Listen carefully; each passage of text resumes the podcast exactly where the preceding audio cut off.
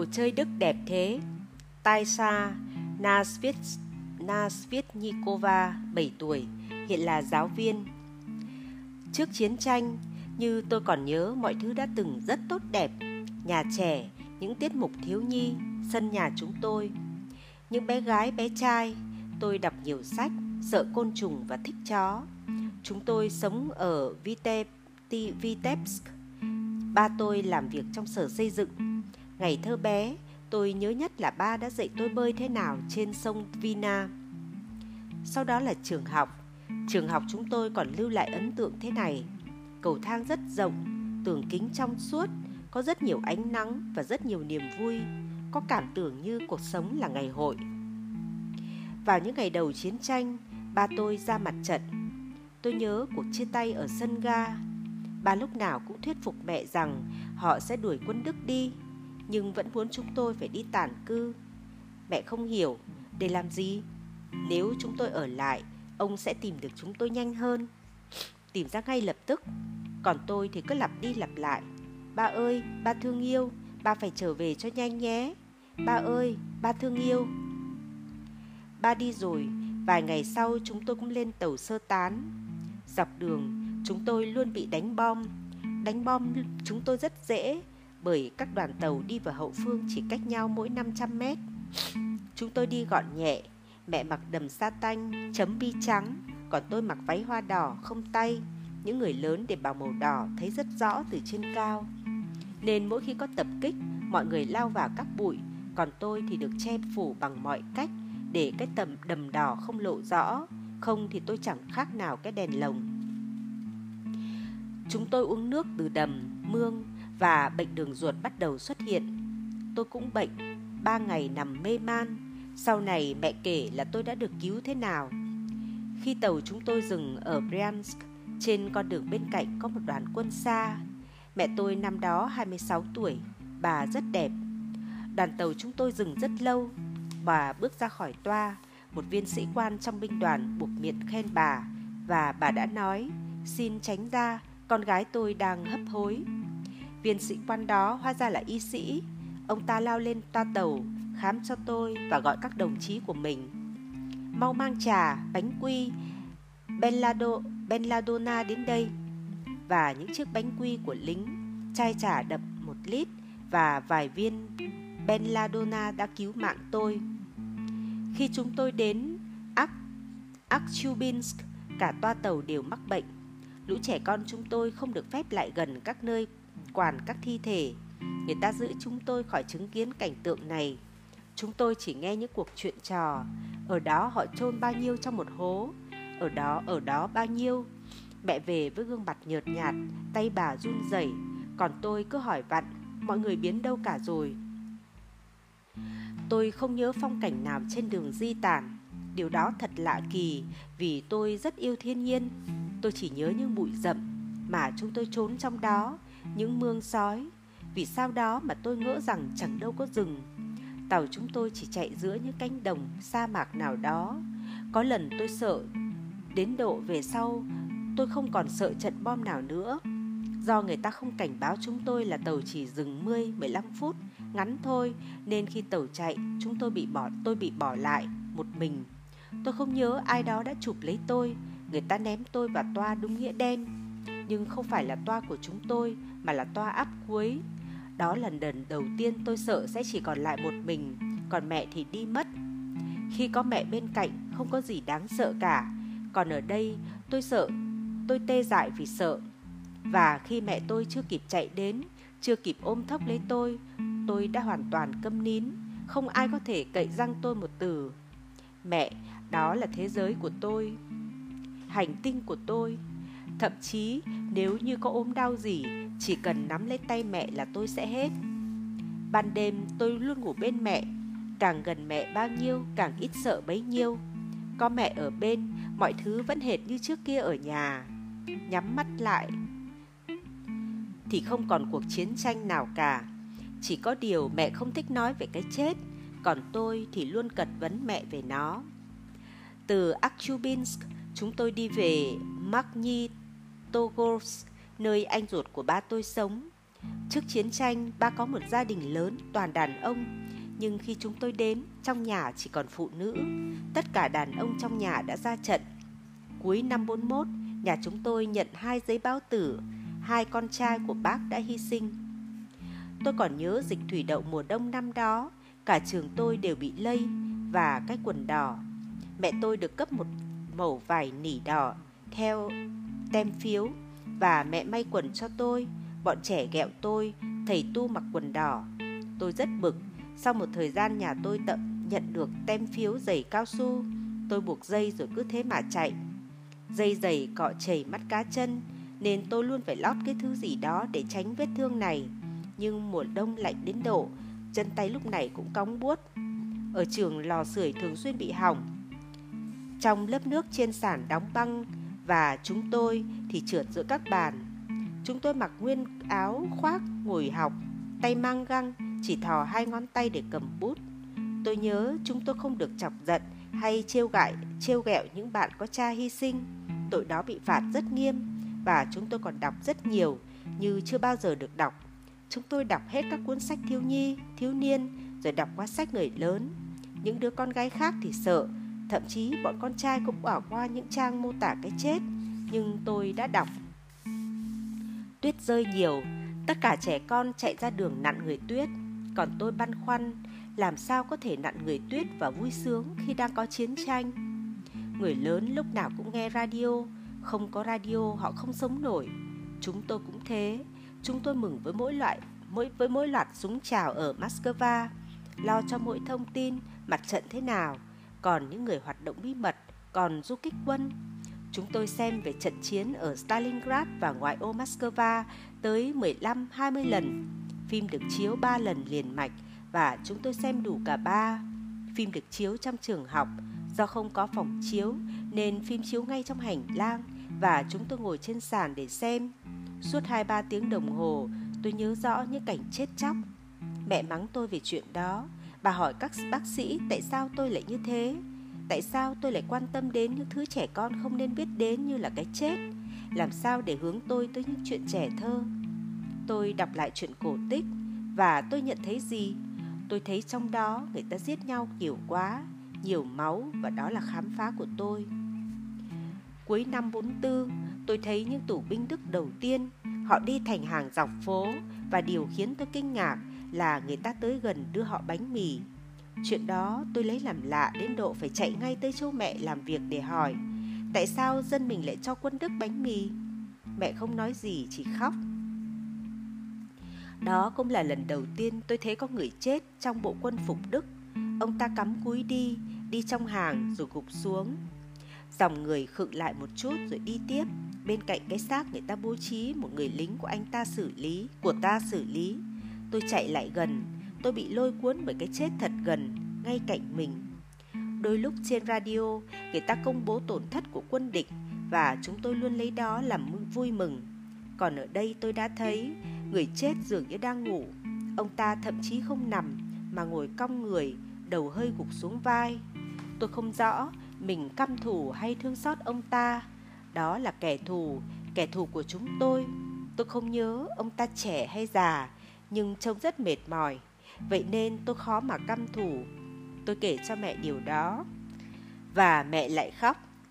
Sang ngày mùng 9 tháng 5, chúng tôi thức giấc khi dưới cổng ai đó hét lên rất to, hãng còn rất sớm. Mẹ chạy ra xem chuyện gì, rồi chạy về trong ngỡ ngàng.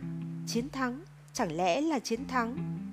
Chuyện đó thật xa lạ, chiến tranh chấm dứt, cuộc chiến dài như thế. Ai đó khóc, ai đó cười, ai đó la hét. Những ai mất người thân thì bật khóc, rồi sau lại vui mừng vì dẫu sao cũng là chiến thắng. Ai đó lấy ra một nhúm ngũ cốc, ai đó khoai tây, ai đó củ cải, tất cả cùng mang vào một căn hộ. Tôi không bao giờ quên ngày hôm đấy. Ngay buổi sáng hôm ấy, thậm chí đến chiều, mọi thứ đã không còn như thế. Hồi chiến tranh vì sao đó mà ai cũng nói nhỏ Thậm chí tôi cảm tưởng chỉ như thì thầm còn giờ đây bỗng dưng tất cả ai cũng đều nói rất to Lũ trẻ chúng tôi bám theo người lớn Họ đãi chúng tôi Ăn, âu yếm rồi đuổi chúng tôi đi Đi xuống phố chơi đi Hôm nay là ngày hội Rồi họ lại gọi trở lại Chúng tôi chưa bao giờ được ôm như được hôn như ngày hôm ấy. Và tôi là người hạnh phúc vì ba tôi đã trở về từ chiến tranh. Ông mang về những món đồ chơi rất đẹp, đồ chơi Đức. Tôi không thể hiểu tại sao món đồ chơi đẹp như thế lại là của người Đức. Với ba, tôi cũng thử trò chuyện về cái chết, những trận bom khi tôi và mẹ tàn cư, về chuyện dọc hai bên đường thi thể binh lính chúng tôi chúng tôi nằm chết ra sao, mặt họ được phủ tạm bằng cành lá, trên đó ruồi bay vo vo, rất nhiều ruồi. Về người lính Đức người về người lính Đức chết gục. Tôi kể về cha bạn mình, sau chiến tranh, ông trở về được vài ngày thì mất, chết vì bệnh tim. Tôi không thể hiểu làm sao có thể chết sau chiến tranh khi tất cả đều hạnh phúc. Ba chỉ im lặng.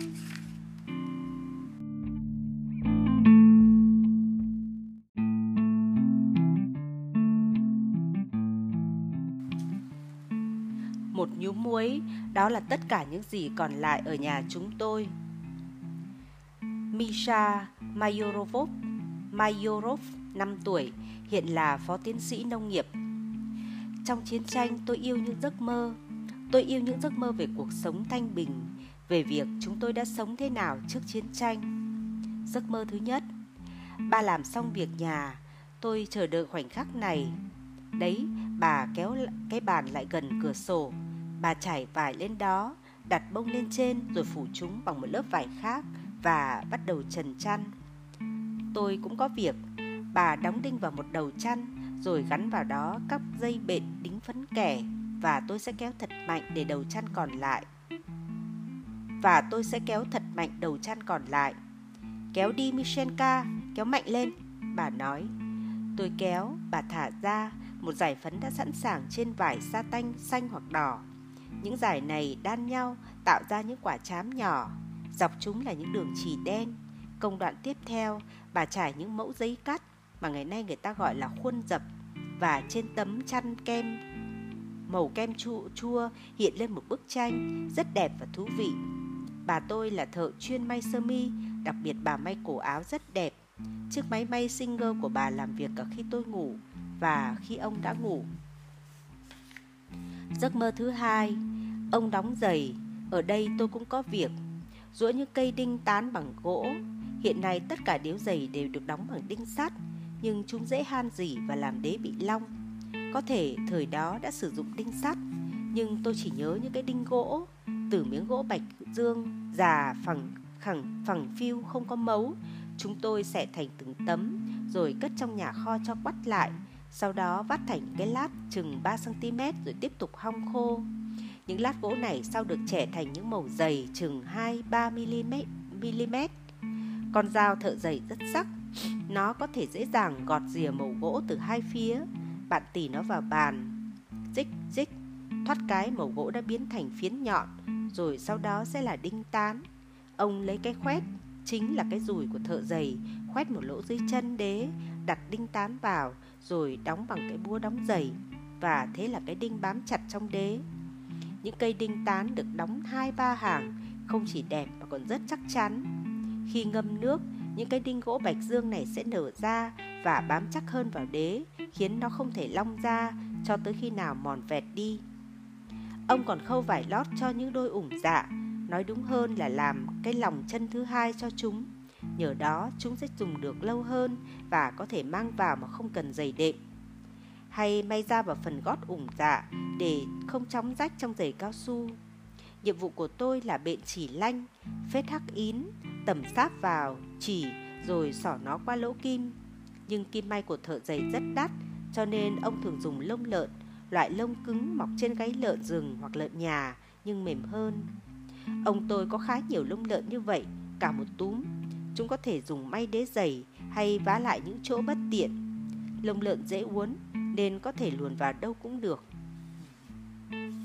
Giấc mơ thứ ba bọn con trai tổ chức diễn kịch về lính biên phòng và thám báo ở kho chứa bên nhà hàng xóm.